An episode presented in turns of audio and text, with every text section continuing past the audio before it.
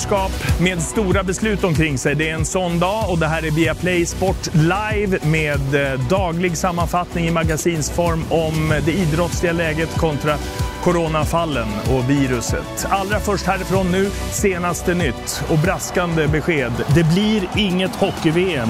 Det är beslutat. Det är taget av arrangörer och förbund, erfar Viaplay och Viasat. Det definitiva och officiella beskedet dröjer på grund av administrativa orsaker.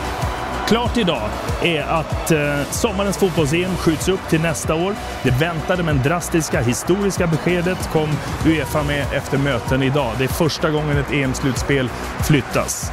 Övrig klubbfotboll prioriteras efter Uefas beslut. Nationella ligor ska ges chansen att slutföra för säsongen. Champions League till sommaren är förhoppningen. Det är uppdaterat, eh, uppdaterat OS-läge. Eh, beskedet från Tokyo är alltjämt att eh, de jobbar för att spelen ska kunna genomföras. IOK håller parallellt ett par dagars krismöten för att arbeta fram en alternativ plan. Det är nyhetsläget. Det här är programmet under den här kvällen. Ni hör förbundskaptenen om en liten stund om att fotbolls-EM flyttas. Förbundskaptenen i hockey om senaste nytt kring just världsmästerskapet. Förre förbundskaptenen från karantänlandet, arrangörslandet, det tänkta Schweiz. Det blir en diskussion om vad det innebär att eh, EM flyttas. Ni får frågor och svar med Jonas Olsson och Glenn Strömberg.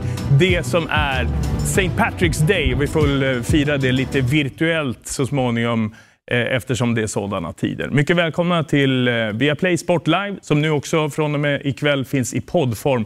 Säg också välkommen till Hockeyns förbundskapten Johan Garpenlöv. Tackar. Läget för dig? Ja, jag mår bra, måste jag säga. Men hur jobbar du utifrån vilka förutsättningar? Ja, just nu så jag har inte fått beskedet än att VM ställs in, så jag jobbar ju för att det ska bli ett VM. Eh, så att, eh, ja, dagarna är inte mycket hockey att titta, så det blir mer planering av eh, tankar egentligen mm. kring vårt spel och så vidare. Mm. Ja, det är nyheter till eh, vår redaktion som säger att beslutet från Internationella ishockeyförbundet och arrangörerna i Schweiz redan är taget. VM kommer att ställas in. De dröjer med beslutet av administrativa orsaker. Det handlar om försäkringar och sådant. Mm. Eh, tror du själv på ett världsmästerskap?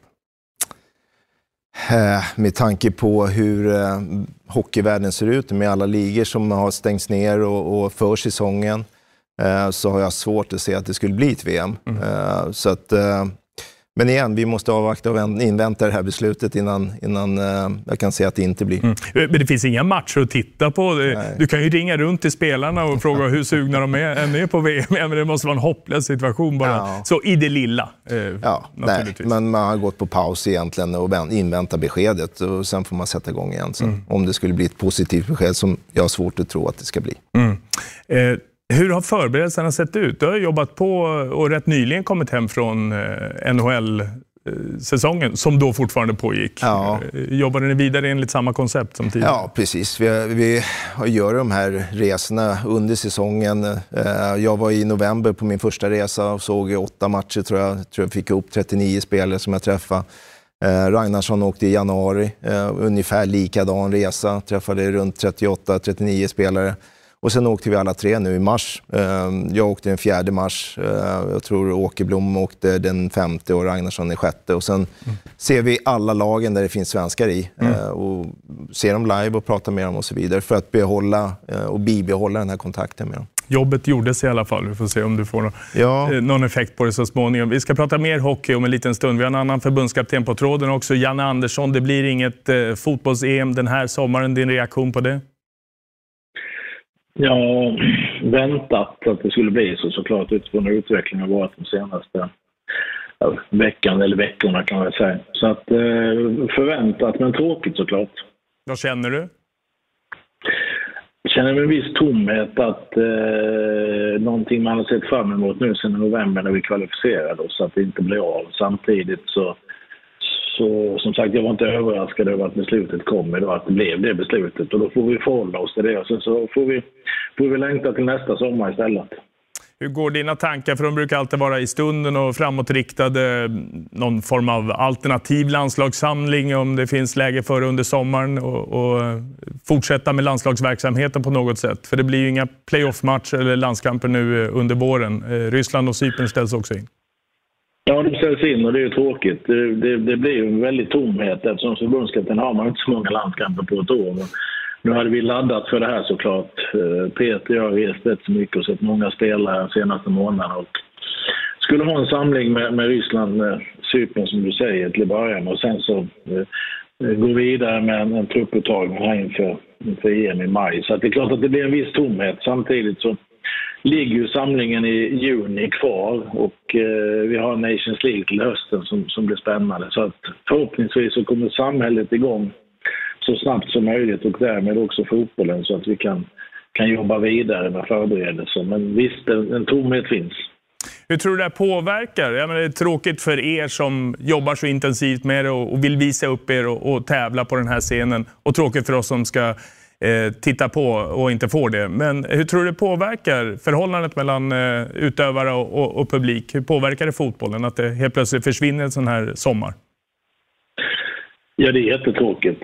Jag är helt övertygad om att det är jättemånga som tycker det här är tråkigt när beskedet kommer idag. Samtidigt så tror jag de allra flesta har förståelse för beslutet som är taget, som jag tycker är ett riktigt beslut att ta utifrån de omständigheterna som är. Och grejer vi inte kan råda över, det får vi ju tyvärr acceptera och, och förhålla oss till. Och så är det ju i det här fallet en helt unik situation. Så att Eh, Eh, men som sagt, hoppas att det så, så fort som möjligt återgår till normala liv och då pratar jag inte fotbollen utan liv i övrigt så att vi kan, kan komma tillbaka till normala gäng och därmed att fotbollen också kan dra igång fullt ut. För att jag saknar fotbollen enormt idag, det kan jag säga.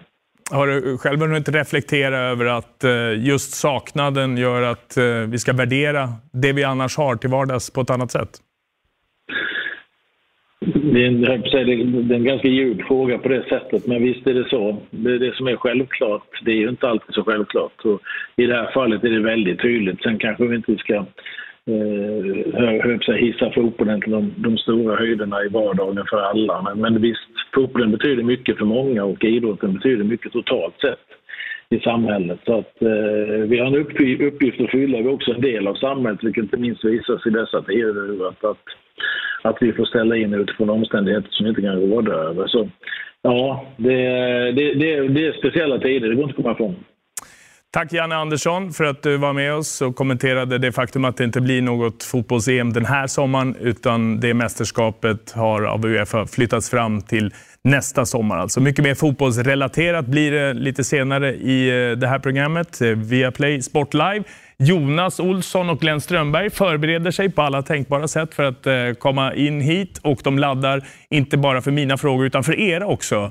Kommer de? Frågor och funderingar via de där eh, kanalerna. Det finns eh, kommentatorsfält som är oändliga på Twitter, Instagram och Facebook. Våra via Play-konton finns till hands. Åter till hockeyn då. Mm. Tänker du när du hör Janne och just de här alltså sportens roll i, i, i vardagen, att vi tar den som för givet. Det är bara en av många funktioner och sysselsättningar som vi har i, i livet.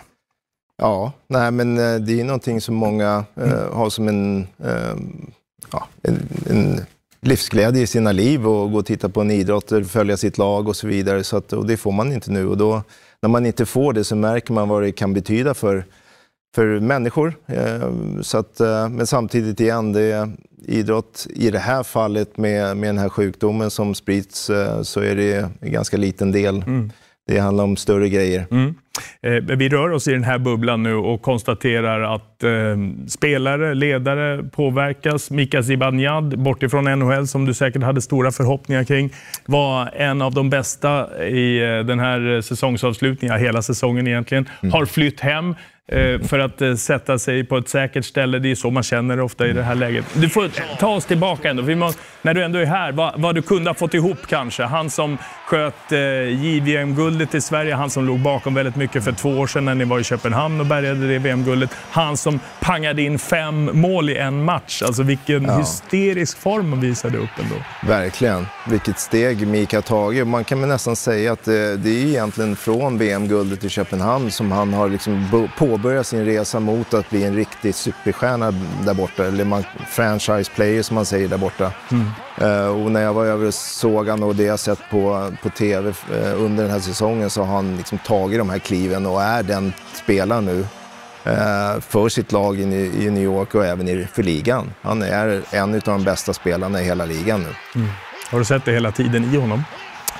Eh, jag har ju sett en talangfull spelare som har alla förutsättningar att göra resan. Jag kanske inte har sett att han ska göra resan eh, hela vägen, för det måste han ju göra själv naturligtvis. Ja, han är en ganska blyg och försynt eh, kille, så ja. man vet ju aldrig hur, hur en sån tacklar tillvaron. I, Nej, i... Eh, men det som man, eh, när man är nära Mikael så är han brinner för ishockeyn. Han är väldigt eh, noggrann i det han gör. Han, han förbereder sig väldigt väl i, eh, i allt egentligen i och kring hockeyn. Så att, han, det har tagit lite tid för att ta steget och bli den spelaren han kan bli och det har han gjort de här senaste säsongerna. Inget tillfällighet eh, att han toppar nu, kan det hålla i? Ja, absolut. Nu har han ju tagit steget in där. Nu handlar det om att han måste liksom lära sig leverera över tid, mm. år ut och år in och, och, det tror jag att han kommer klara av. Mm. Eh, på ett annat sätt, en aktuell eh, hockeyfråga, eh, en annan del av karriären, en av våra allra största, Henrik Lundqvist och hans situation i samma lag. Tappat första platsen eh, mm. där. Hur tänker du kring det? Och, jag menar, alla har synpunkter och naturligtvis har han det allra närmast intill sig. Men ja. hur ser du på hans situation? Nej, men det är ju klart att det är en tuff situation för Henke som har varit eh, nummer ett i New York över så många år. Eh, och så helt plötsligt nu så kommer det in eh, ja, två målvakter som, som har konkurrerat med honom och konkurrerar ut honom på, på positionen. Och så som jag har sett det så har ju New York tydligt visat att, att de tror på de andra två målvakterna väldigt hårt. Och sen om de kommer behålla båda två eller inte, det återstår ju att se. Men, men första platsen som det ser ut nu har ju Henke tappat. Ja, och det var ju en skadesituation som gjorde att han blev kvar mot slutet. Fick, en, fick han inte chansen att spela vidare på något Nej. sätt. Hur ska han resonera? Du har ju varit där borta. Ja. Du kan, ja, men du kan ja. ju hur, hur, det går till bakom ja. också med kontraktsituationer. Och, ja, jag, och jag, jag tror att Henke har en no trade-klausul i sitt kontrakt, så han bestämmer om han ska bli tradad eh, och i sådana fall kanske till vilket lag också. Eh, så det handlar mycket om vad Henke själv vill. Om han vill eh, kanske eh, backa upp Chester Rogin, tror jag han heter, va? första målisen där eh, ett år eller om man vill fortsätta vara och tävla om att vara huvudmålvakt eh, för något lag. Det, det återstår ju att se vad han har för tankar, men det, det beslutet måste han ta själv. Jag ska inte konkurrera med dig på uttalet. nej, nej, precis. Du, du, får stå för det. Ja, jag försökte i alla fall. Annat i hockeyrubriken, det gäller att passa på här, här är ju att SHL-säsongen landade i en eh, fullspelad serie, men inget slutspel. Luleå, kan de inte bli svenska mästare? Kan man inte diskutera den där eh, punkten? Egentligen? Borde man inte kunna lämna iväg ett SM-guld? Jag tycker att det skulle vara fel om man gjorde det efter en... en ja, men jag tycker det. Jag, jag, I hockeyn fungerar det så att man spelar om eh, att vinna eh, SM-guldet och, och, det har de inte gjort nu. Eh, sen är det inget snack om att Luleå har varit det bästa laget över tid eh, i grundserien, absolut. Och det har de ju bevisat eh, väldigt väl. Eh, men när ett slutspel börjar så, så är det en ny serie egentligen som börjar där och det måste man spela om. Det kan man inte bara dela ut. 55 omgångar för ingenting alltså? Ja, eller de vann ju serien mm. och, de, eh, och de vann ju, fick ju den titeln. Så, och de har igen visat att de är ett fantastiskt bra lag. Och så är det ett pågående ärende. Modo har överklagat till Riksidrottsnämnden att de inte får möjligheten att eh, flyttas upp. Det var ju en allsvensk serie mellan Modo och Björklöven, mm. så att man inte fick se den vidare. Ja. ser du på det, att man ändå försöker söker den juridiska vägen som Modo gör i det här fallet? Uh, det får stå för dem. Jag, jag tycker väl att uh, när förbunden, förbundet och SHL och de som har tagit beslut har tagit beslut, då får man rätta sig in i det. Och de har ju tagit beslut efter de förutsättningar som finns. Uh, och jag tycker det är ett bra beslut de har tagit utifrån de förutsättningarna som, som har funnits. Mm. Regler är regler och det är en situation och vi är i en tid då vi kastas från stort till smått hela vägen. Mm. Du inte minst personligt kan passa på att bara höra eh, efter din mammas bortgång eh, och det här. Alltså det är saker som för dig måste ramla över dig och bli väldigt mycket att eh, få perspektiv på tillvaron. Väldigt mycket på Absolut. Eh, den här säsongen har ju varit en speciell säsong på, på många sätt för mig personligen då när Eh, jag gör mitt första år som förbundskapten eh, och eh, det händer många saker som man inte trodde skulle hända under första året. Så att, det har varit en, en verklig berg och dalbana, tycker jag. Vad det gäller min mamma och hennes bortgång så fick man, vi i familjen göra ett så bra avslut som, som det bara går att göra. Och vi har haft vår begravning för mamma och, och det känns som att nu tar vi nya tag och går vidare här i livet och minns henne från hennes bästa sidor helt mm. enkelt. Men som sagt, väldigt mycket som kastar omkull och som ger perspektiv kan jag tänka mig. Verkligen. Det har varit ett år som, eh, som man, ingen kunde egentligen ha förutspått innan. Mm. Trivs du som förbundskapten? Ja, eh, jag tycker det. Jag tycker det har känts bra det här första året. Eh, de här turneringarna vi har spelat har, har varit bra för oss i ledarteamet. Nu vart det ingen VM som var vårt, vad ska man säga, examens... Ja, det blir snuvad på ja, den. Tyvärr. Eh, vi, eh, vi har ju sett fram emot det här och vi har ju, vi har ju sagt hela säsongen att vi, vi i ledarteamet ska vara som bäst när VM börjar. Uh, nu fick vi tre turneringar den här säsongen som det ser ut nu. Då. Uh, och uh, ja, vi får börja om nästa år. Mm. Men vi har fått tre turneringar i alla fall. Vad ska du göra nu då? Ja du, jag ska sjösätta båten imorgon så det blir väl ut och fiska lite grann när tid ges. Sen får man försöka hitta på andra grejer. Lycka till med det. Eh, håll dig frisk. Tackar. Och nästa säsong då, att rikta in sig på... Tack Johan för att du kom. Därför att beskedet är enligt vad Viaplay och Viasat erfar att det blir inget ishockey-VM. Beslutet redan taget, men eh, officiellt besked dröjer tills vidare. Från en förbundskapten till en före detta. Jag tänkte vi skulle ta en signal neråt Schweiz. Rickard Grönborg för att höra om det där tilltänkta arrangörslandet eh, och Zürich, en av arrangörsstäderna. Hur är läget egentligen hos dig, Rickard? Ja, isolerat just nu. Eh, vi har ju fått, eh, de har tagit massor med beslut här nere i, i Schweiz. Du har ju olika kantoner här som är ungefär en, en delstat kan man väl jämföra med om man jämför med amerikansk version. och kantonerna har ganska stor power i vad, vad de beslutar. Och, nere i Ticino, den italiensktalande delen, så så har vi stängt ner precis som Italien eh, med, med karantän och liknande medan här är det lite, mer lite mer öppet men allting är stängt. Alla, alla restauranger och allting, eh, alla butiker och allting är stängda förutom matvarubutikerna. Så att, eh, det är lite isolerat just nu men, men det, är, det det, som gäller och, och då får man förhålla sig till det helt enkelt. Vad innebär det till att börja med personligt för dig och, och familjen? Ja, det, egentligen det ändras inte så mycket för oss. Vi, vi är inte ute, ute mycket eh, på, eh, på, på, det sättet förutom att eh, äldsta dottern är hemma från skolan till exempel. Vi kör hemskolning med hjälp från, från skolan härifrån. Och, men samtidigt så vi, vi går ut med, går med, med hunden och vi, vi tillbringar en hel del, del tid tillsammans helt enkelt. Och det, det är väl det man, man måste göra just nu och det, det är helt okej okay för, för mig att vara med familjen.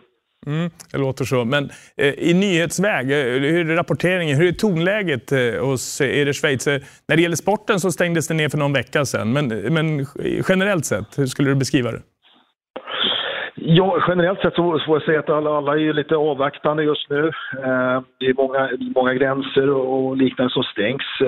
Eh, ett, ett, ett, eh, ett, exempel på det är att vi, vi bor väldigt nära tyska gränsen. Vi brukar åka över dit och handla bland annat. Och, eh, den är stängd just nu. Eh, men eh, annars så, ja, det är, det är lite vilande. Det är ungefär som varje dag i stort sett som en söndag kan man väl säga i Schweiz. För allting stänger nästan ner på söndagar i Schweiz.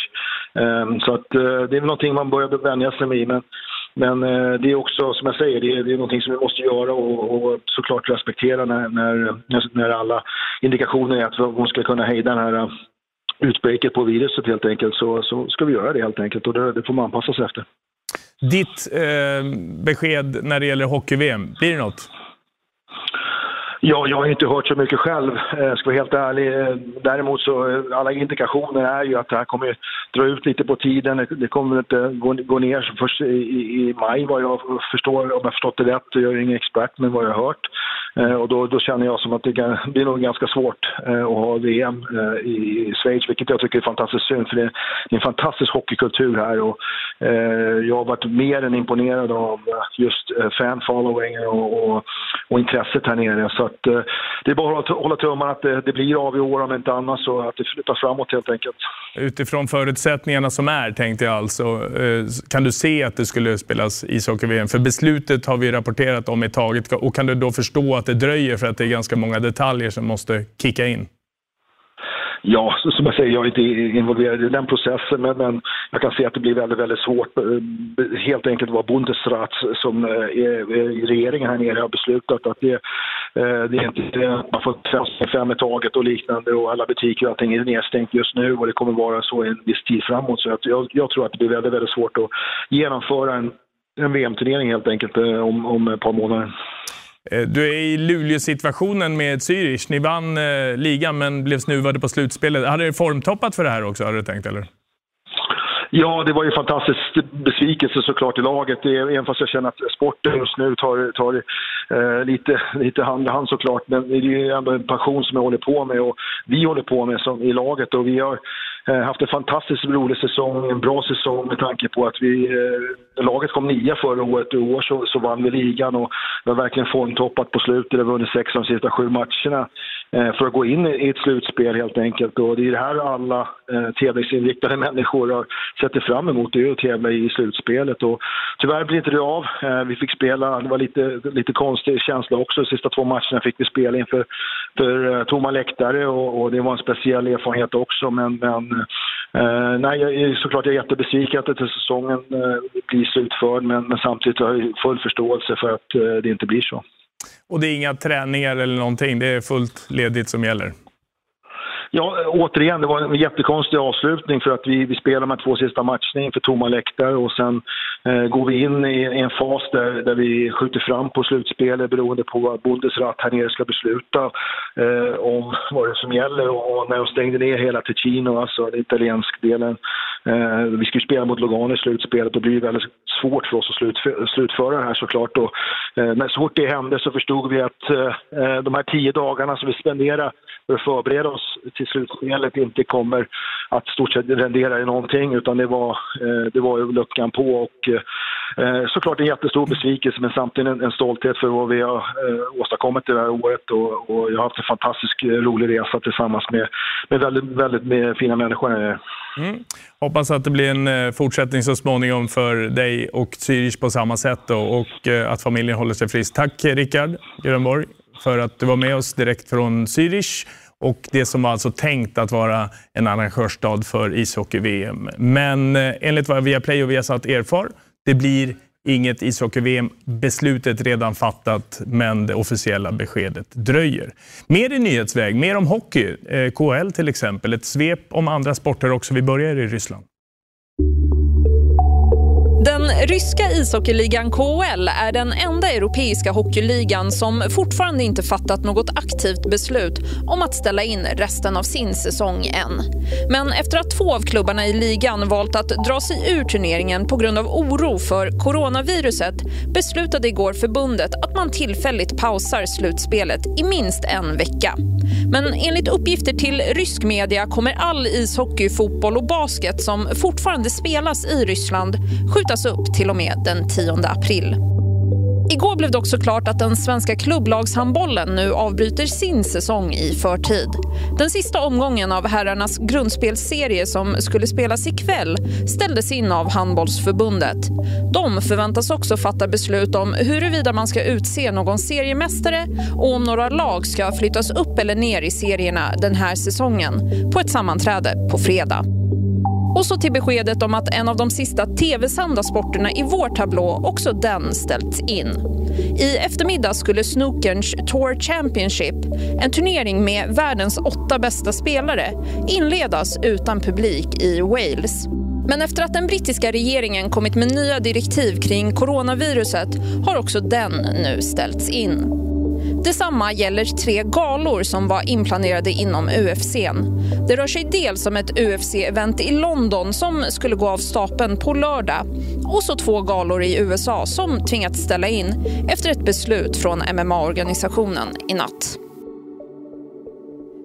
Det där var ett svep från övrigt när det gäller den stora sportnyheten. Jonas och Glenn är redo att ta sig an den. Fotbolls-EM skjuts upp ett år. Det beslutet kom idag från Europeiska fotbollsförbundet. Uppskjutet till sommaren 2021 för EM alltså. Det innebär att de playoff-matcher som skulle ha spelats nu i mars Eh, flyttas tills vidare nu då i alla fall in i juni den här sommaren. Så på så sätt något EM-relaterat det här året.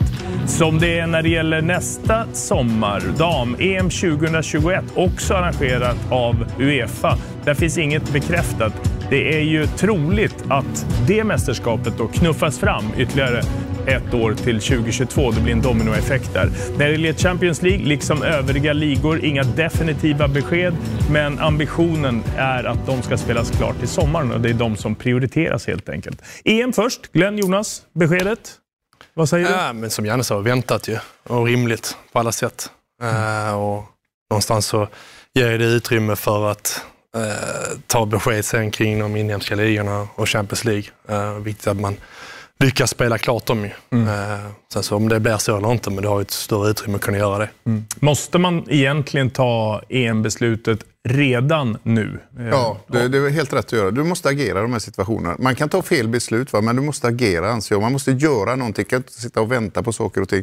Och du får ju den här flytten då ett helt år och det öppnar ju upp för sommaren som Jonas var inne på att ja, vi får ju se hur just viruset beter sig under den här perioden fram till dess naturligtvis. Men det öppnar ju upp för att saker och ting kan gå att lösas. Så det var jättebra att det här kom till. Det fanns inga, absolut inga andra alternativ. Mm. Tror du att eh, de hade andra möjligheter att göra någonting annat? Eller var det helt självklart att eh, prioritera klubbfotbollen, vilket ju är lite speciellt? Eh, de är ju väldigt sugna, inte ekonomiskt, på att köra sitt mästerskap i UEFA. Nej, men inne på samma som, som Glenn där, att det var ett beslut som var tvunget att ta. Mm. Sen så måste ju alla, liksom, Uefa, Fifa, de måste ju också förhålla sig till såklart regeringar och så vidare och deras beslut i respektive land. Så beslutet sitter inte bara hos dem i slutändan. Mm. Sen är det väl också att EM är ju det första på det här viset också. Att man ska runt i mängder av olika länder till exempel. Det kan vara länder som hamnar i en ruskig riskzon som Italien har varit från starten här nu mm. till exempel. Då.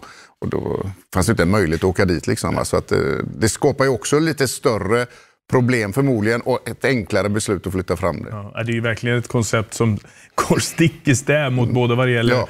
Eh, klimat och eh, smittspridning. Skulle börja i Rom av alla ställen. Och så skulle de lagen och fansen till Baku till exempel. Och så över 12 olika eh, länder och eh, platser.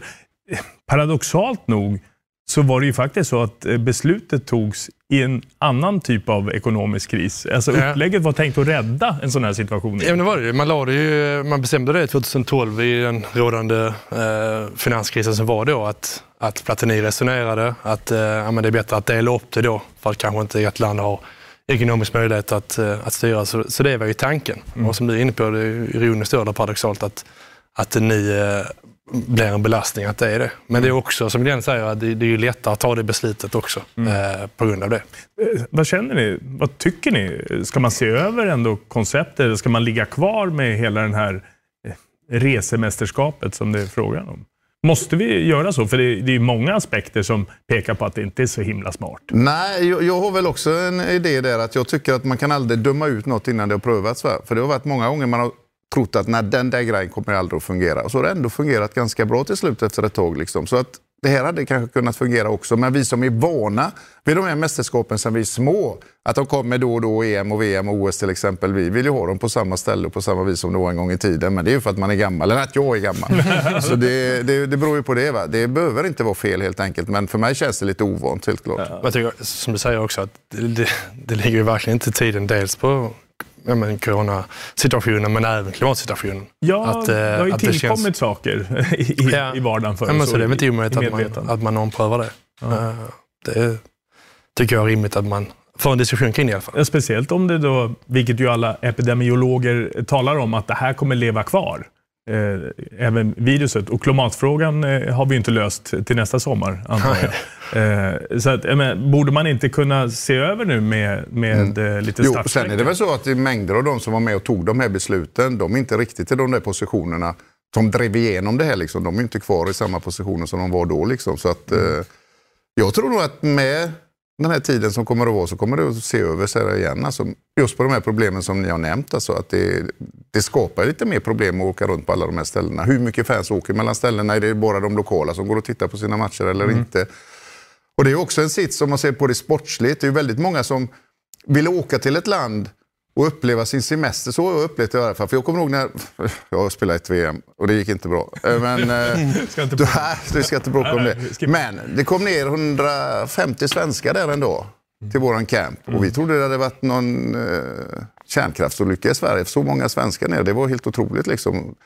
Men ja, det startade då sakta men säkert och nu ser man ju att det är mängder som använder just den här typen av evenemang för att ha sin semester ihop, trivas, möta andra kulturer, andra människor och så vidare. De har inte alltid råd att gå på matchen och det är svårt att få biljetter. Mm. Men de umgås där, det är stora storbildsskärmar och man träffar annat folk. Och man, ja, istället för att ha sin semester på ett annat ställe så har man det ihop med sporten just på ett ställe. Mm. Och det tycker jag har varit väldigt fint och nice att se de här åren då jag har kommenterat. Liksom, för att eh, väldigt mycket mer folk från andra länder stöter ihop under det här eh, evenemanget och umgås och byter kulturer och språk och läser och träffar andra människor. Det är verkligen vackert och fint. Och det tror jag inte kommer bli på samma sätt ja. när du sprider ut det på det här viset. Det du beskriver är ju också en enda stor smitthärd, så man förstår verkligen att det kommer inte fungera att arrangera. Eh, nej, nej, men så är det väl. Men, eh, men jag tycker ändå att, vad säger på alla olika kontroversiella beslut man tar nu, inte bara i sporten, Eh, så då är väl det minsta man kan ompröva om det verkligen är värt att, att ha en på det sättet. Jag, tror att och jag håller med Glenn att skärmen tycker jag också med, med mästerskap. Jag tror du med snart. ja.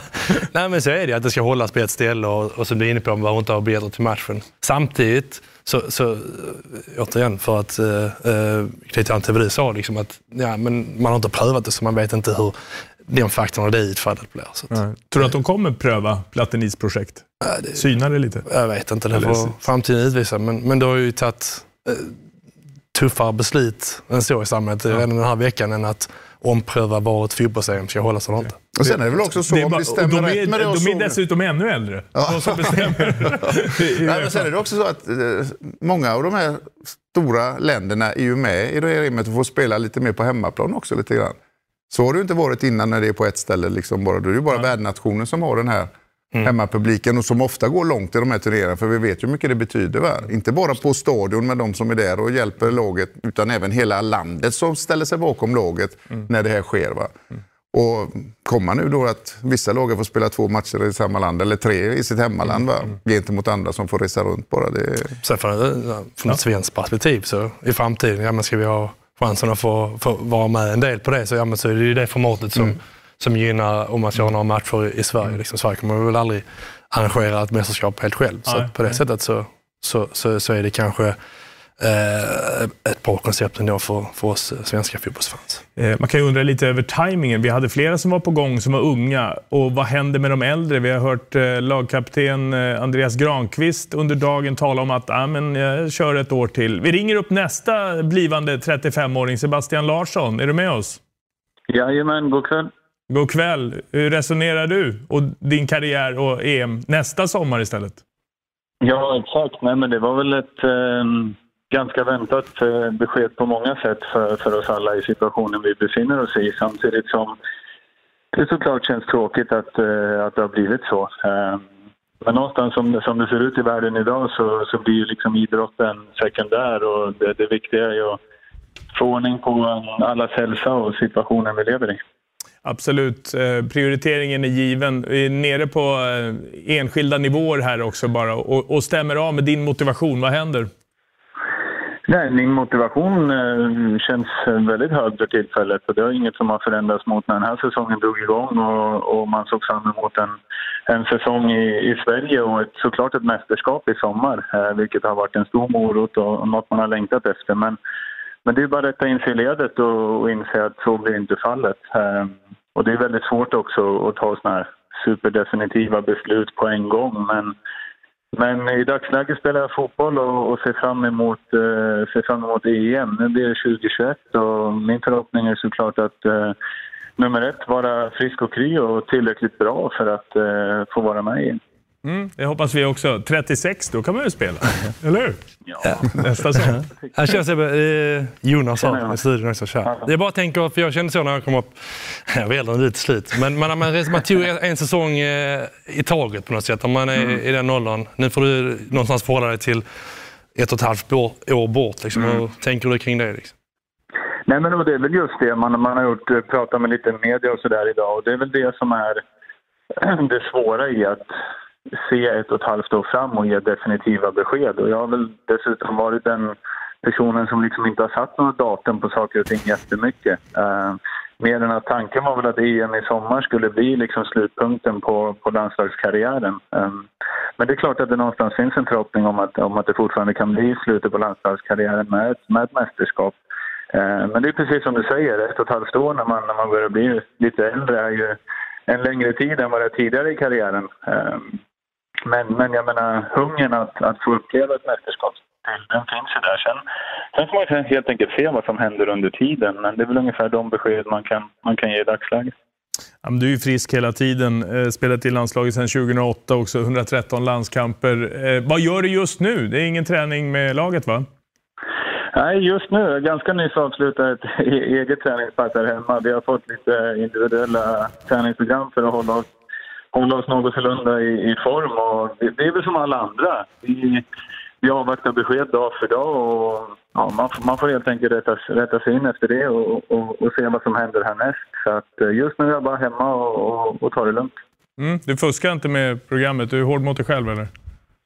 Ja, idag var jag det i varje fall. Jo, men, man, har väl insett också, extra viktigt i, i min ålder, att uh, man är ganska noggrann. Sen, sen är det jättesvårt att säga. Hur ser det ut imorgon? Hur ser det ut om en vecka? Om en månad? Vi, vi i dagsläget vet ju inte när, när allsvenskan drar igång eller hur saker och ting ser ut. Men eh, man, man får ha is i magen och, och se vad som händer.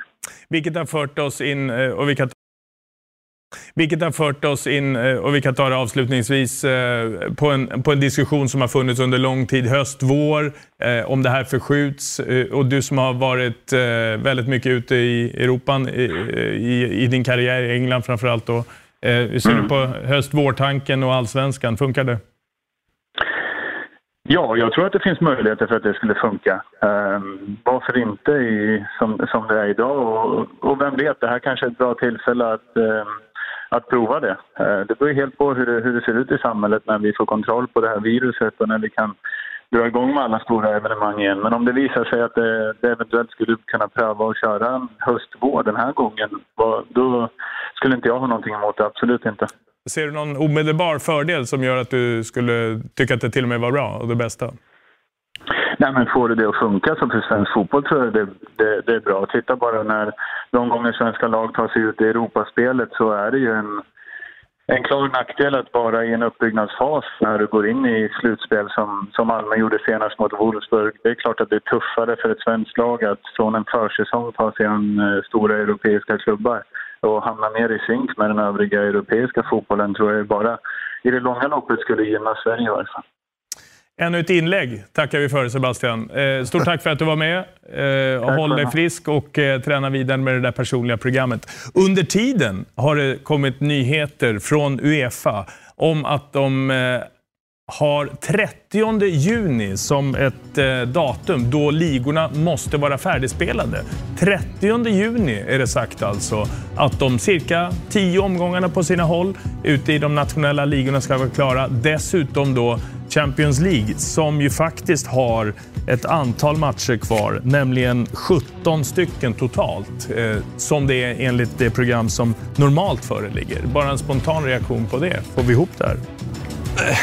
Det är för tidigt att säga, men, men de pratar ju om både Champions League och Europa League, att spela det som ett minislutspel i Gdansk är väl eh, Europa League-finalen, så det går i Istanbul med mm. Champions League. Det känns väl som en ganska eh, rimlig lösning i så fall. Att spela de matcherna där och spela då kvartsfinalen som ett möte bara. Just det.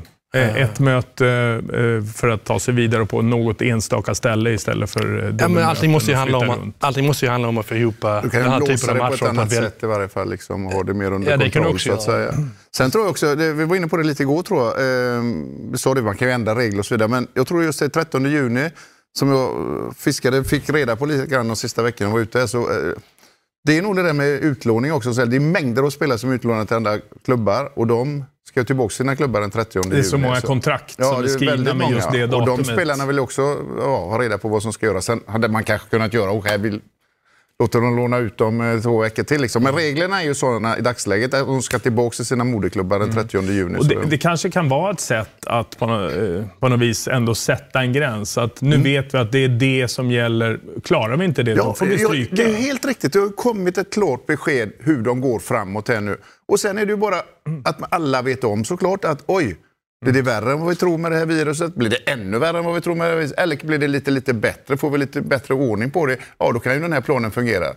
Den fungerar ju inte om det skulle bli vansinnigt mycket sämre på mängder av ställen. Och då har de inte gjort fel ändå, för de har ju satt upp någonting, tagit tag i någonting som kan fungera om vi får lite bättre ordning på det. Och det kan ju hända att vi får. Mm. Så det är helt riktigt. Ja, det tror jag också. Det är viktigast att ha någonting att förhålla sig till. Ja. Sen så kan, som du är inne på, kan det ändras under vägen. Men mm. Och det vet alla det... om liksom. Va? Så att det... Ja, precis. Det är klart, det är ännu svårare att smälta som det har blivit för eh, inhemsk hockey här nu. Att man bara drar ett streck och slutar som i damfinalen till exempel. Det var någon match kvar kanske bara, men det blir ingenting. Nu, nu blir det ändå en, en sträcka på något sätt att förhålla sig till. Det är lite grann det du är inne på. Ja, man hoppas ju lite grann Man kan också. acceptera att läget är omöjligt. Ja, med, man tycker, lite... vare sig man håller på Liverpool eller inte, de som gör det. Liksom. En sån, sån säsong som de har gjort och gjort under en sån lång tid, dominerat på det sättet de har gjort, som ja, det är helt makalöst. Och slogs ju förra året med City Manchester City ända till målsnöret. Liksom. Och nu då åker ut ur Champions League. Twitter försvinner. Det, det har hänt någonting. Det var ett Nej. katastrofår egentligen när allt har varit mm. jättebra hela vägen. Liksom. Så mm. jag, jag, tycker också att det är en väldigt bra idé om det skulle kunna gå att slutföra. Sen tar vi ju alltid, som eh, Sebastian var inne på, att det är helt och hållet att se hur situationen ser ut såklart. Mm. Vi kan inte spela klart ligor om vi ställer till det för Nej, det situationen så att säga. Men försök att göra det, det är helt riktigt. Och det är det allt handlar om, att eh, på något sätt försöka mm. förhålla sig till situationer som är naturligtvis mycket viktigare ja. än den lilla bubbla som vi håller på med. Det är det ja, som är hela är grejen. Och, och, och även om man har det här direktivet 39 juni, det kan man ha med ut, äh, vet du, utlånings klausuler och så vidare, försäkringar kring det. Men, men jag tror att även om man förlänger det, det viktigaste är tycker jag, att, att, att man spelar klart, eh, mm. att man spelar klart ligan. Mm. Uh. Fler fotbollsnyheter utifrån. Vi ser lite positiva tecken ändå om vi tittar ut mot Kina. Det är ju Wuhan som är på väg till hemmaplan här och de är det efter en tidig exil. Det är ju en del positiva signaler från det först och värst drabbade landet. 18 april hoppas de kunna dra igång sin liga. Däremot läget illa för Valencia som ju spelade Champions League så sent som i förra veckan. Sju coronafall i klubben, sjukdomens utbrott i stan. Till 35 procent beror det på att klubbens fans reste till bortamatchen i Milano mot Atalanta. Och sen Nya och ytterligare säkerhetsåtgärder i England. Manchester United till exempel har haft träningsledigt i två dagar, men nu valt precis som alla andra egentligen att förlänga träningsuppehållet tills vidare. Så det är personlig träning för dem som gäller också. Det är som Sebastian där, det gäller att vara hård mot sig själv. Så är det. Det där är ju alla vana vid. Ja, ja. Jag pratade lite med lite kompisar i, i, i England. Eh, Chris Brunt som spelar i West Bromwich, mm. där jag spelade innan, och Johnny Evans i Leicester. Och de är ju i samma situation som, som Sebbe. Och de sa det är, framförallt det här tryckte de på, just att de inte har något egentligen att, att förhålla sig till. Ja, nu har de fått det här direktivet då, men innan att ja, men hålla hemma och behandla det någonstans som en, som en försäsong. De har fått träningsscheman, de har fått pulsmätare och GPS och får rapportera in det. Men, men liksom, de var inne på att liksom, en försäsong så vet du ändå när du ska vara i form och när du ska vara till, tillbaka. Liksom. Men här är väldigt, väldigt oklart då de hade tränat till, eh, tills nu för några dagar sedan. Men så fick, kom det nya direktiv från regeringen då i England att, att de skulle stänga ner träningsanläggningar och pubbar och så vidare pulsklocka och GPSer sa Jonas och då kände du dig gammal egentligen, för det hade inte ni. Nej, det var något år i slutet faktiskt det? som vi hade en sån klocka så på oss. Och den funkade inte alltid riktigt, men eh, det började komma igång då faktiskt. Det gjorde okay. det. Det var precis i skarven. Eh, när det gäller sånt där, hur, hur funkar det? Så skickar man in eh, sina egna data? Jag tänker på försäsongen som, eh, som det brukar vara. Då. Ja, men precis. Du, du får schema då som är individuellt inpassat eller anpassat efter dina behov. och så, eh, ja, så skickar du in då eh, digitalt och så mäter de av det och så får du nya direktiv då hur du ska träna nästa vecka och så vidare. Okay. Så det är väldigt styrt och, och det går inte att fuska sig på gläntid. Det gör inte? Anlita en egen hacker där.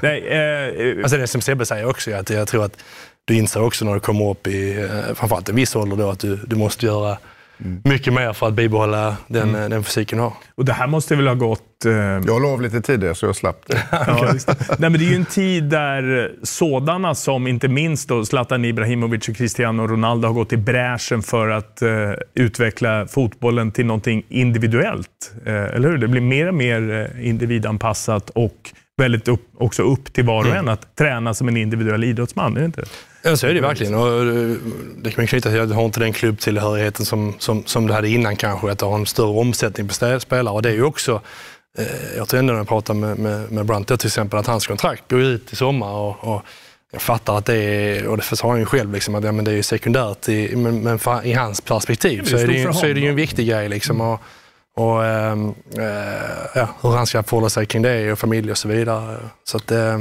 det är den aspekten också i det för spelarna såklart. Det är intressant det du sa där, för just, just den individuella mm. träningen i ett lagidrott, den fanns ju inte på min tid riktigt Nej. på samma sätt. Va? Där fick man säga till. Det låter lite gammalmodigt, men det ska det väl vara också, för mm. det var ju det. Ja. Men till exempel, vi hade ju Caniggia som var en av världens absolut snabbaste spelare. Det var bara Jonny Ekström som sa att han var snabbare. Och det vet jag tusan om han inte var. Men, ja, det var han nog. Ja, det var, det var gränsfall alltså, för han var verkligen snabb, Canidioso. Men då var det liksom... Det var ju ingen specialträning för honom. För jag tyckte liksom att nej, han kunde inte skjuta riktigt. Han dribblade inte så bra. Man såg inte på träningen att han gjorde något speciellt mycket. Va? Och var mm. ganska lat också och så vidare. Men vi lät han vara på det viset. Jag lät han vara på det viset. Men när det var dags, när det var sprinterträning och lite backträning och sånt som verkligen gjorde att han var världsklasspelare. Där fick han se till att göra allt som skulle göras. Där fick han inte mygla, där fick han inte vara lat och där fick han inte... Och de gjorde han då riktigt... Så det började bli sådär, liksom, man såg till att... Enstaka moment. Ja, men det var alltså. inte så att det var koll på det genom mätare och allting som ja. är idag. Och det är ju mycket bättre för den enskilde spelaren att kunna träna just det han är bra på och bli ännu bättre just på det. Va? För just de där specifika sakerna som du kan lite, lite bättre än någon annan. Har du dem med dig, då, då mm. har du en bra grej med dig in på fotbollsplan så att säga. Så jag vet, jag hade alltid koll på honom med träningarna. Alltså, så att var det vanlig träning så lät jag han vara. Liksom, va? Men när det var dags för de där träningarna, då upp, steppa upp nu. För vi behöver det, nej, vi var det du som bestämde? Vi, ja, det, det, det var det. Ja, ja. Men det, vi, vi behövde hans snabbhet. Liksom, va? Det räddade oss så många gånger. Va? Så ja. var han inte snabb så åkte vi dit va, kanske. Så att, så. Vi har ett antal frågor eh, utifrån, men jag kan bara vända tillbaka till de här siffrorna från eh, Valencia. Där 35 procent av fallen när det gäller coronafallen i staden alltså kan direkt kopplas till att vi för, vad är det, fyra veckor sedan nu spelade fotboll med publik i Milano mellan Atalanta och Valencia. Den där matchen som vi ville knuffa in dig på Glenn, men du var kvar i England. Ja, alltså, ni men skulle tänk... ha knuffat många gånger ja, under den här säsongen. Ja, ja. Det har aldrig blivit någon knuff. Men tänk att det är så viktigt alltså att eh, det blev på det här sättet. Ja. om vi kan nu, nu är det siffror som jag läst också och så vidare, men de är väl ganska sanna förmodligen och det känns ju som det är ja, trovärdigt såklart i och med att det åker en mängd just i den zonen där det precis då började braka ut riktigt mm. rejält. Va? Så det, det, skulle man ju tänkt på klart innan. Det var väl så lite grann att när det startade här, då är det inte den där hundraprocentiga vaksamheten, uppmärksamheten, noggrannheten i det hela så att säga. Även om du får lite grejer från myndigheter Det tar ett litet tag, framförallt då kanske italienarna, innan de anpassar sig och inser att oj, det här är verkligen allvarligt. Mm. Va? Så det skulle ju stoppats redan det såklart, för det hade ju redan fallen börjat komma. Och varför ska då då komma dit ja, såklart? Men, det... Vikten av att inte dra ja, ihop folksamlingar, det kan vi koppla till de där siffrorna. 35 procent av alla fall i Valencia kopplat till den resan bara. Ja, ja men jag tror också här, det är lätt att vara efterklok, men jag, det är bara min spontana känsla. Men känslan var att fotbollen var ganska tidigt ändå ute med att stänga ner stora evenemang innan eh, samhället är stort. Jag menar, vi spelade i Paris inför tomma läktare. Mm. De spelade turen i Valencia inför tomma läktare. Det, var, det kändes som det var innan det stängdes ner i alla fall. Eh, annat i Spanien då till exempel. Ja, och, det jag tänkte, och där var inte Uefa med riktigt. För att eh, Spanien stängde ner. Men Uefa bad om dispens för matcher mm. i eh, mm. både Champions och Europa. Men det var ju italienska staten som sa till fotbollen att stänga liksom, i Italien. Mm. Så det var inte klubbarna själva som eh, liksom, tog tag i det. Men det, det var ju en typisk situation där man borde anat att det här, du ska inte komma hit, i alla fall inte till Lombardiet just nu. Nej. När det precis hade brutit ut riktigt. Ja, det var en det, månad sedan bara. Och nu det skulle man ju agerat. Mm. Eh, ni får agera nu när vi får eh, inlägg inte bara från Sebastian Larsson då, utan från andra. Det vill säga ni som tittar och vi är väldigt glada att ni gör det och är med oss på det här sättet. Alexander, eh, hur tror ni att Sveriges EM-trupp kommer att se ut nu med tanke på att vi, ja, EM spelas ett år senare. Bra fråga för Jonas, för han har sett landslaget Vilka så ofta. förlorar sin plats och vilka tar sig in? Ja, det är klart. Jag, jag tror att... Eh, Jättelätt att svara på. Ja, ganska lätt tror jag. Jag tror att landslaget i, i sig, och framförallt det landslaget som, som Janne har byggt, det är ganska konsekvent i sin, i sin uppbyggnad. Så jag tror inte det kommer att vara några stora förändringar. Det som man väl får fundera på, eller de får fundera på det själva, Sebbe, Granen såklart, Mackaberg kanske. Eh, det är deras motivation och att hålla i kvalitet ett år till. Mm. Det kommer vara frågan kring, kring de tre, liksom, tror jag. Annars så, så tror jag inte någon större. Det är lite taskigt timing. Claesson om vi- är väl... ner- eh, Vad sa du? Ja, och Viktor Claesson är ju Ja, det blir ju eh, rep, så för honom blir det ju plusmässigt. Just det. Eh, världsligt och, och verkligen på sportslig fotbollsnivå, men det är lite taskig timing. Vi hade många som var på gång eh, med Isak och Quaison och Kulusevski. Det såg så spännande ut. Sen kan man ju tycka att de är i en ålder De att... hinner bli ett år bättre, Med allt vad det innebär. Så att, eh, det är nog ingen nedsida om man tänker rent eh, kvalitativt. Ja. Nej, det är inte fel eh, på kappan om det blåser, liksom, att den vänder sig. Okej. Men sen brukar det vara så. Det brukar ju inte ändra sig så mycket hos en förbundskapten ett år. om det inte är för ålder eller något stjärnskott som bara glömmer till. För på ett år så byter man inte så där jättemycket i den Nej, truppen och det sättet som organisationen är uppbyggd i. Nästa fråga utifrån. Eh, vi plockar in eh, ja, Lukas Dean, 9. Där ser man. Vi kan skippa det. Vi går till frågan istället. Hur anser ni att det engelska ligasystemet bör agera? Nollställa säsongen, förlänga den, avsluta den med dagens resultat som slutgiltiga. Ja, för, I första hand så ska de försöka spela färdigt den då i juni, men om det inte går, som läget är nu. Du var inne på det Glenn igår eh, med att eh, dela ut eh, guldet till Liverpool, låta ligan eh, vara intakt, flytta upp Leeds och West Bromwich är det nu va? Jag vet. Eh, och, och spela med utökat antal nästa säsong. Ja. Visst var det så du Ja, jag, föreslog? jag, jag, tycker att det är en idé som kan fungera. Framförallt om vi tittar på det både sportsliga och ekonomiska lite grann. Jag förstår att det kan bli orättvisor i det hela, men lag som är på väg upp och inte får komma upp, det är en enorm skillnad ekonomiskt sett och så vidare. Och även för fans och ja, allting som involverar den klubben. De som på väg att åka ut och kanske inte hade åkt ut tappar ju då enormt mycket åt andra hållet. Så att ta de svåra besluten. Se till att spela istället för 16 lag i 18 lag. Blir det 20 lag så blir det 22 lag ett år. Så får vi stå ut med det ett år då. Det kanske inte är det optimala. Ännu fler matcher. Ja, men det kanske inte är det optimala såklart. Men det här är ju ingen optimal situation vi har. Det är ju en hemsk situation vi har och då får vi ta och agera helt Det enkelt. finns flera lösningar. Har du någon annan? Eller? Eh, nej, vi vill bara tillägga att man måste göra eh, sitt absolut yttersta för att eh, slutföra den här säsongen. Sen om det är 30 juni eller om det är 31 augusti, det tycker jag är irrelevant egentligen. Att man måste försöka verkligen spela klart Men för det kommer vara mest rättvist. Men nu har de sagt 30 juni. Ja, men det kan de är, ändra, Är det lite tvek på den? Alltså, du tror Ja, att de kan det- ändra på den också? Jag vet inte, men alltså... Var, Allt går men det är återigen där liksom. Att fan, saker man ändrar på idag och beslut, varför skulle man inte kunna ändra på det? Eh, så att jag tycker att man måste göra sitt yttersta och det får ta den, tycker jag i alla fall. Men då har man ju andra faktorer att väga in såklart, inte minst ekonomiska och så vidare. Skulle man inte göra det så, så eh, tycker jag väl att den, eh, det upplaget som Glenn föreslår är, är ganska bra. Ehm, jag tycker inte att man kan eh, relegera några lag. Ehm, om man ja, sätter upp Leeds och West Brom. Kanske man kan spela Premier League med, med 22 lag. Eh, Championship kommer inte lida speciellt av att spela med två, två lag färre, tror jag. Så att, eh, men det är ju de tiderna, då får man hitta väldigt- utanför man lådan ger på något sätt inte ju. något negativt till de två de lagen som åker ut då. Och man ger Nej, kanske fel lag det positiva, för det kan vara ett lag som ligger en poäng före någon annan i andra divisionen också. Men de lagen får det positivt och de andra får det inte negativt. Och det är väl en, en bra situation Och de ändå, som hade liksom, toppat i en sån här formen till, situation till slutet, de, de, eh, det var bara synd för deras del. Om det nu inte skulle bli någon fortsättning, skulle ni vilja dela ut eh, titeln till Liverpool? Ja, det måste man göra då. I så fall, tycker Så jag. titeln ska delas ut, Ja, fast det och inte är inte- färdigspelat. Det tycker du? Eh, Ja, och jag tycker inte det, det är egentligen bara en eh, anledning. Jag tycker att man måste ta bort, alltså man kan inte landa i att Liverpool har varit så bra som de har varit. Man Nej. måste landa i att de har spelat 30 matcher, vilket är merparten av säsongen. Alla har inte spelat eh, 29 ens. Nej, Några på 28. men det är ändå... så- alltså, men, men det är jag, jag är ändå dålig på matte, men det är ändå liksom, vad är det, 80 procent av matcherna på Ja, något sätt. eh, det är någonstans det är De ligger på riktigt. 75 snart, Ja, okej. med, med någonting sånt. Eh, nej, men du tycker Ja, att titeln ska delas ut, jag. inte för att de har varit så bra, utan för att de är först.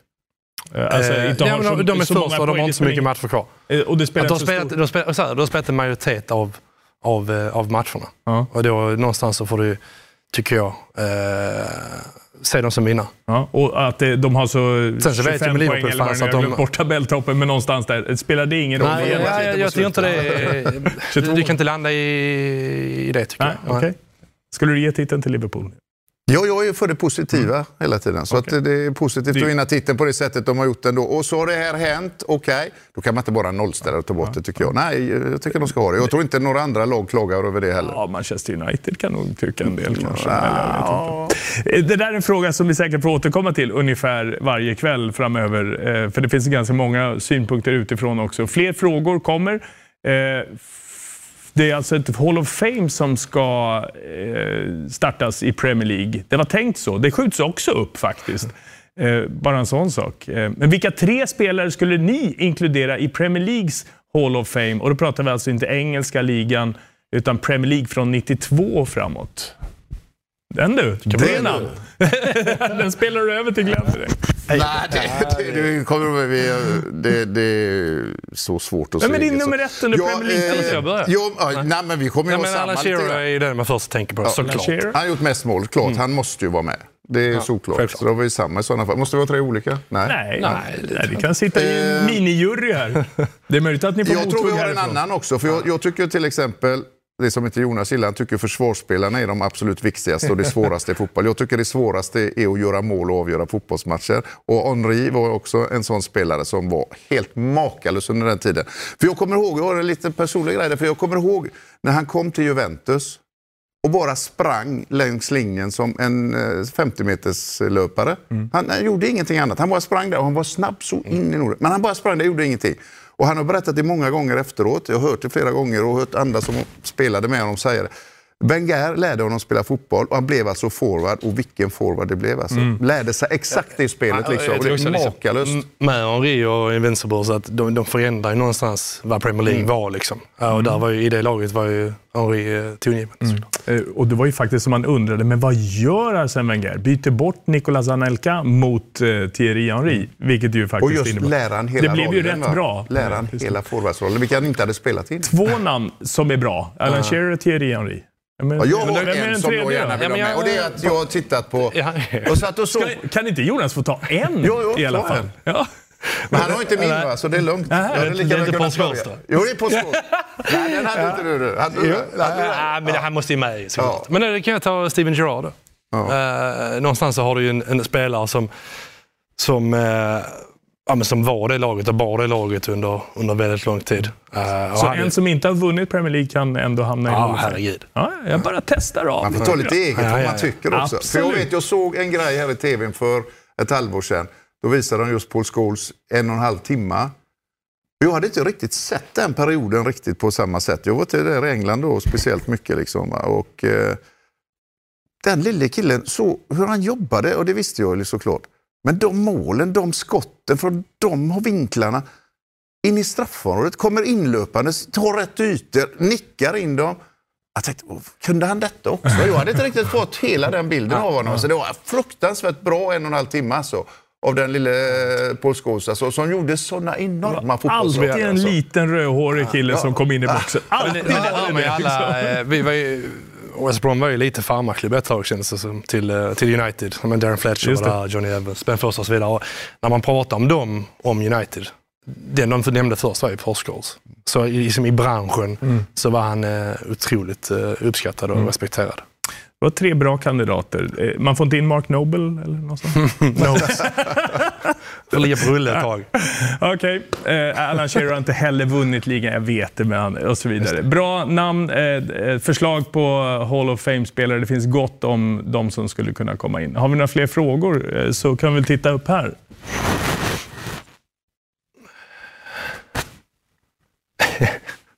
Lejonman på båda. Eh, Är det en tanke bakom eller en tillfällighet? Eh, Vi snackade lite Shampoo, om... eh, balsam, hur kör ni? Eh, Glenn, Ja, jag vet, Glenn, jag vet Glenn varför. nämnde ju... Det har väl nog inte samma, hoppas jag. Nej, alltså, Glenn nämnde ju, vi pratade ju om Caniggia innan. Just det var ju lite min eh, idol när jag, där? jag, kollade VM 90 och första mästerskapet jag Han kollade. kunde få trubbel med luftduellen. eller? Eh, Det, här, det fick jag med de flesta. men eh, men eh, nej, så det, det var väl där min eh, inspiration kom från. Jaha, annars är det Björn Borg-looken ju ofta. Ja, den fick jag ju ofta i, i England. Han är otroligt stor i, i England har, du, fortfarande. har du fått eh, någon gång att eh, Mr Borg... Väl, ja, men kanske inte Mr Borg. Kanske inte att de har eh, tagit mig för Björn Borg, men jag har fått lookalike. Men han är ju otrolig, otroligt stor, även i min generation som aldrig egentligen såg honom spela. Men på grund av Wimbledon såklart så är han ju en ikon fortfarande i England. Var vi klara med Jag växte upp i den tiden så jag kan tala om för att det är han. Det är den största vi har haft. Var Det vi klara med hårfrågan? Jag tycker ni, jag tycker ni Ja, liksom jag var min är ju iväg. jätteklar. Jag hade ju dels för det, lite frihetskänsla, men det, att jag blev långhårig, det var Charlie George i Arsenal som avgjorde en FA-cupfinal. 71 tror jag det var, kan det ha varit 72? Jag var liten som satan, men jag tror det var 71. Långhårig var du? Nej, jag var Nej, inte det det var då. inte det. Och Det han hade det. så här långt hår och avgjorde med ett skott utifrån. Ja, det såg så fräckt ut med det långa håret, klappade dit den och vann FA-cupfinalen. Ja, det, det tänkte jag, det där, det där håret ska jag nog ha när jag spelar vidare. Ja, det såg jag. bra ut när du sprang så. med Uefa Cup-pokalen Jag såg ju så eh, lite, jag 82 tappade boll för ofta för det ramlade in här. Han fick ha hårband och grejer, fick vi ha på min tid. Vet Ah. du. Så det störde mig lite. Och ändå, Ändå fick så led du igenom det där. Ja, eh, vi stoppar väl där med frågor. Stort och smått alltså. Den här dagen där väldigt mycket målas i svart. Vi försöker lätta upp det lite grann. Vi, vi borde allihopa drapera oss i grönt. Jag vet inte om det syns ordentligt. För det är en sån dag. Det är St. Patrick's Day och självklart så vill vi härifrån via Play Sport Live skicka en hommage till irländska idrottshjältar den här kvällen.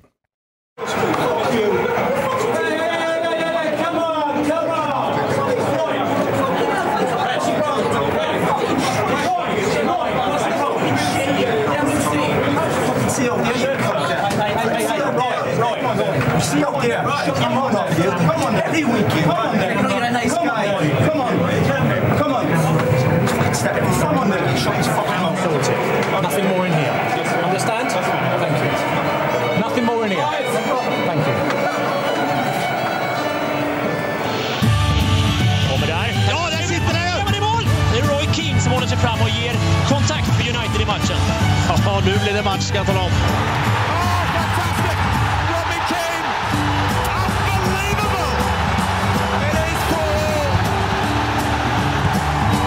Shane Lowry is the Open champion.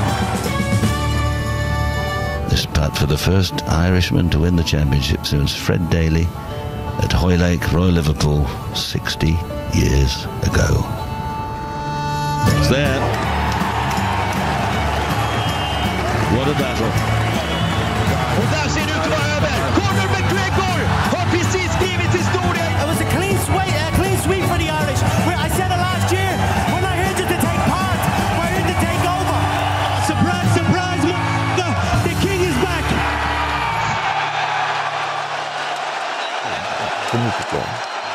Irland, St. Patrick's Day. Tittade väl i alla fall? Jo, jo, jo. Ja, ja, Vi bra, bra. diskuterade. Okej. Borta eh, matcher på, eh, i Belfast och i Nordirland. Landade det? Och Finns det ett irländskt kynne? Ja, det är skillnad på Nordirland och Irland. ja, det är det. Herregud. Ja, det går en gräns där. Har du några irländska Nej, erfarenheter? vi spelade någon match mot, jag kommer inte ihåg riktigt var det var någonstans, men det var första matchen i någon av cupvinnarcup eller något av de där, Uefa-cupen kanske det var. Kommer inte ihåg vad det hette. Men det var verkligen en sån där division 4, division 5-plan vi hoppade in på. Jag vet, det kom in en hund och bet sönder bollen. Så det, det var den nivån på den matchen. Alltså.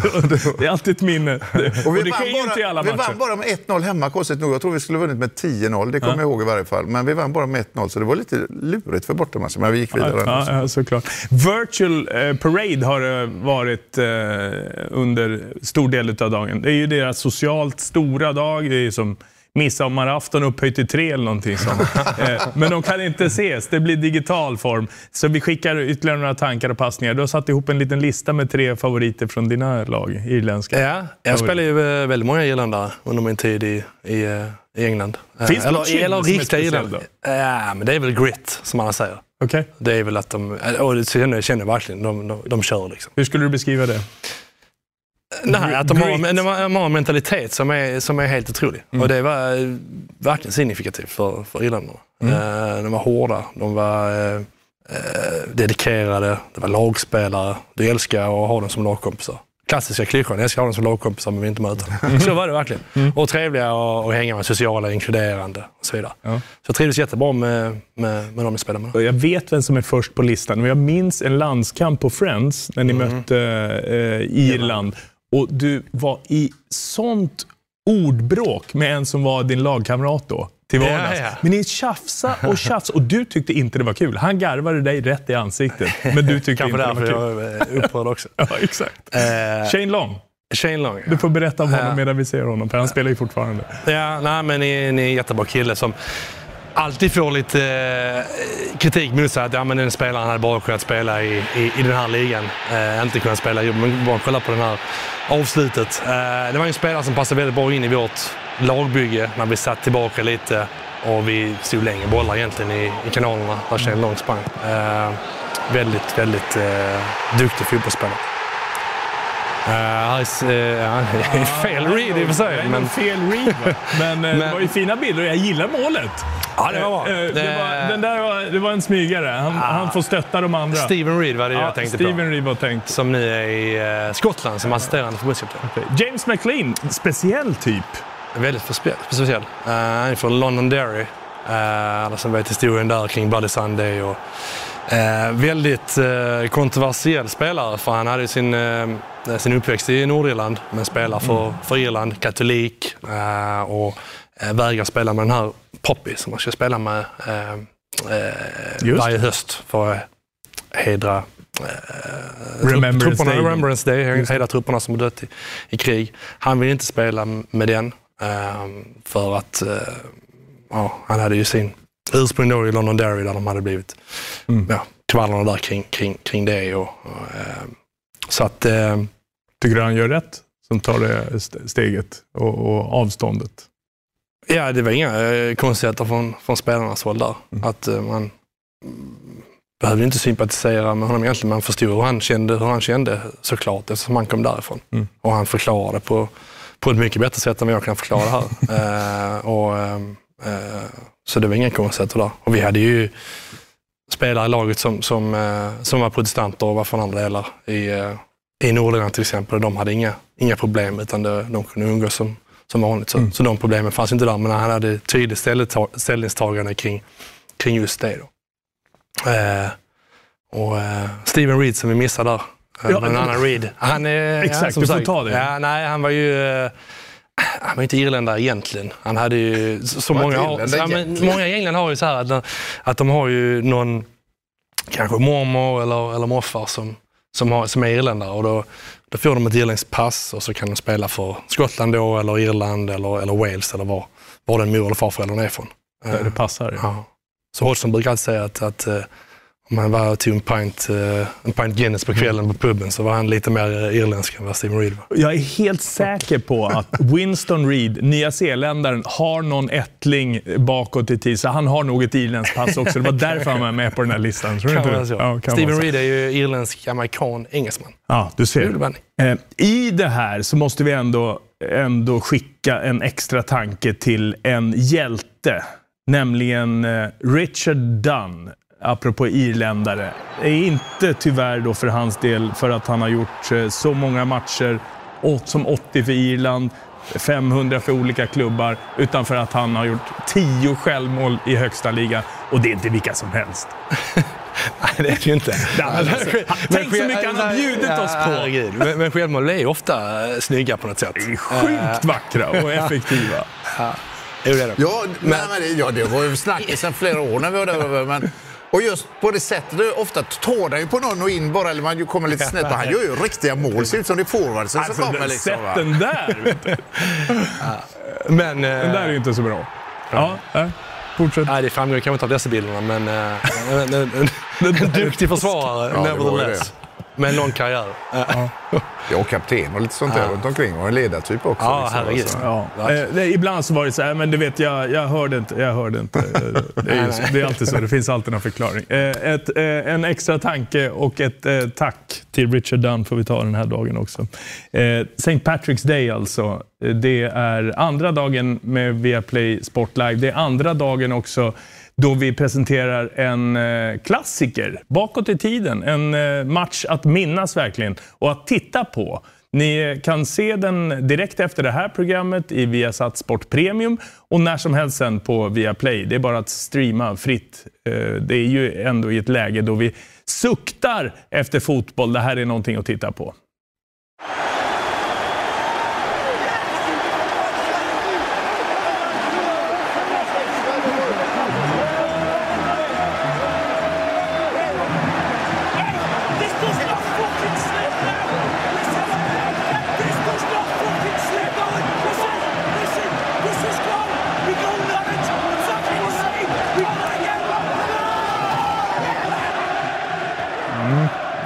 Nej, eh, inte ska de halka inte.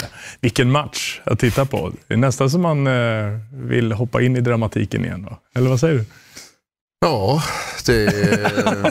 Inte Nej, nej, helt vi övertygande lät Det är det. klart, vi känner vi väl alla att vi vill ha igång fotbollen igen. Ja. Och jag tycker jag hör människor som man möter och ser och även om man inte möter lika många i dagsläget så är det mängder då som givetvis har oron för det som är det viktigaste just nu. Men visst, det, alla saknar ju Mm. sporten och fotbollen framför allt kanske. Och den eh, säsongen kommer man ihåg färskt minne. Otrolig eh, dramatik Mm. i eh, avslutningen, såklart. Värd att eh, titta in i alltså. Tack, Tack. för ikväll hörni. Eh, tvätta händerna så ses vi imorgon igen 18.00. Finns i repris eh, 22 via eh, Sat Sport Premium eh, är det som gäller då. Och så streamar det här programmet när som helst på Viaplay. Så ses vi imorgon. Nya rapporter, nya reflektioner kring sporten och coronaläget. Tack så länge.